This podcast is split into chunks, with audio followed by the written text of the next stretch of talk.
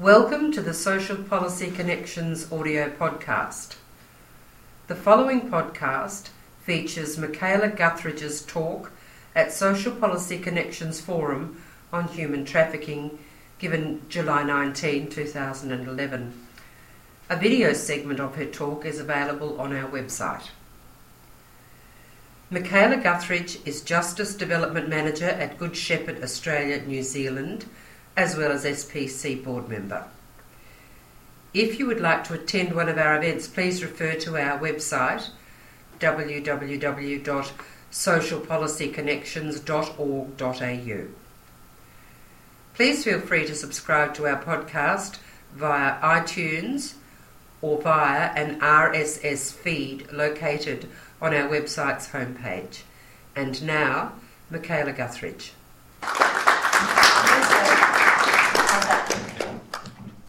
Um, first thing I'd like to do is um, just do the promo for the Trading Circle, which is a Good Shepherd initiative. You would have seen the products as you walked in. They're made um, by um, women, some of them that have been trafficked um, through um, Good Shepherd projects throughout the world. They come from areas such as Asia, Africa, Latin America, and we have the the opportunity to sell them here in Australia so that they have the opportunity to trade out of poverty. So hopefully, um, if you're feeling inspired by the end of today and want to make a difference, go down and uh, see what you like out of the trading circle. Um, so thank you, um, everybody, and I hope you're having a good evening. Um, good Shepherd Australia New Zealand welcomes the opportunity to speak tonight at the uh, um, Forum on Human Trafficking.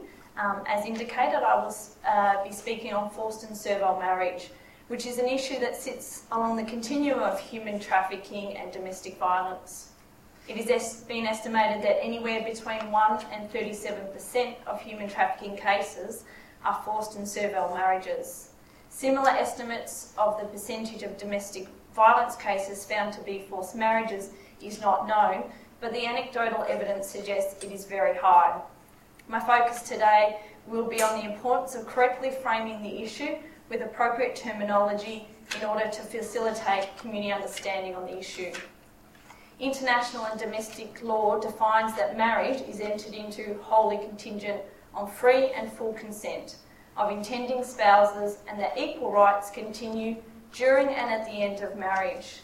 All major religions, including Christian, Hindu, Muslim, and Sikh, require this full and free consent to enter a marriage.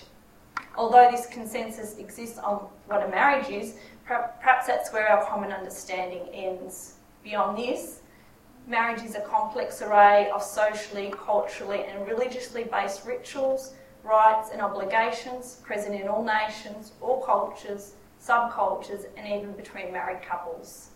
On the one hand, we can find different marriage cu- customs fascinating and enriching, but on the other hand, some so called marriage customs appear to be so thinly veiled under the guise of marriage that perhaps we feel marriage was left at the altar and waiting for somebody to pronounce it master and slave. Forced marriage is not defined in international or Australian domestic law, but is understood to be marriage that is entered without free and full consent of one or both parties, where uh, such as where consent to the marriage is coerced through duress, fraud, through physical or psychological coercion. To me, this makes no logical sense, given that international and domestic law states that marriage is only formed with free and full consent. Therefore, to remove the element of consent means no marriage has taken place, and we can question whether there can ever be a marriage when it has been forced. It would seem the terms forced marriage and servile marriage are quite oxymoronic. Servile marriage is defined in the UN Supplementary Convention as a practice similar to slavery where a woman does not have the right to refuse the marriage in exchange for payment in money or in kind for the benefit of the family or other people. In this case, a woman or child is equal to a chattel that can be transferred, sold, inherited, a product of a consumer transaction where the customer is always right and de- demands satisfaction of his purchase. A chattel or good has no ability to give free and full consent. In fact, it cannot give consent at all. So again, the use of the word marriage here, whether servile or otherwise, is misleading. The terms presuppose that despite the element of force, a marriage exists, and by the same token, in servile marriage, despite the slave like relationship, a marriage exists. This is inappropriate terminology for what is, in fact, an exploitative aberration of a right to marry that is facilitated by perceived or coerced family obligations. Furthermore, naming the offence forced or servile marriage obscures the message to the community given the emotional and cultural understandings we all tie to the word marriage, regardless of our personal, cultural, or religious beliefs. In using the term marriage, we may inadvertently be implying that the victim, as a party to the marriage, is partially responsible for the offence. Just as the term battered wife is not used for domestic violence, forced marriage should have no connotation of legitimacy on the part of the perpetrator due to the existence of a marriage, nor should there be any sense of responsibility felt on the part of the victim for the same reason. Furthermore, not only does it lack true definition for the victim and perpetrator, but it simultaneously affects the community's level of understanding of the seriousness of the crime. For example, the term servile marriage could be easily misconstrued as describing a story of a hard-working and tireless wife giving her life to the family. In the Good Shepherd's submission to the Attorney General's discussion on forced and servile marriage, we cited anecdotal reports that may assist in illustrating the importance of victim centred terminology. In one story, a young Iraqi woman came to Australia to marry.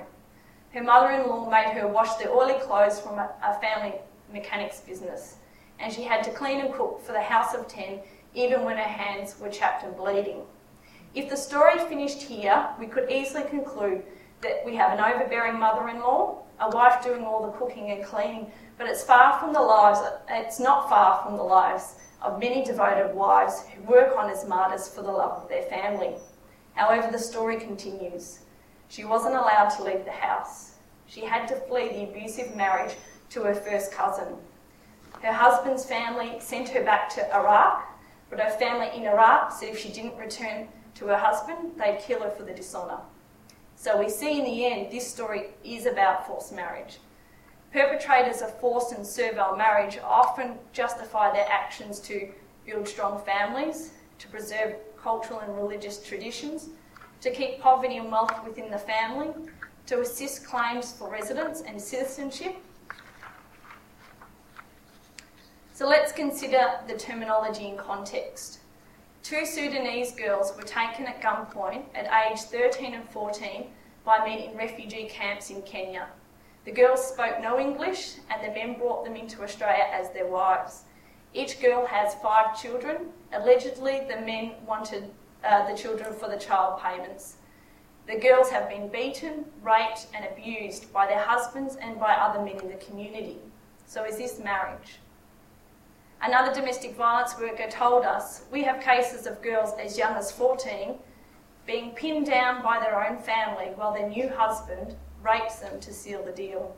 They continue to live with their family until 18 and when sent over to the and are sent over to the uh, man's house whenever he wants sex. Is this marriage? A migrant worker told us underage girls are often brought overseas on holidays by their families and are forced to marry older men to bring them back to Australia and keep wealth within the family. Is this a marriage? In 2011, an Australian born woman successfully petitioned the family court for orders that her marriage, which occurred in India in 2009, were void due to duress. She had travelled to India where she believed she would marry the Australian boyfriend. When she arrived, her parents confiscated her passport and her father repeatedly threatened to have her boyfriend's sister and mother kidnapped and raped if she didn't marry the other, another man.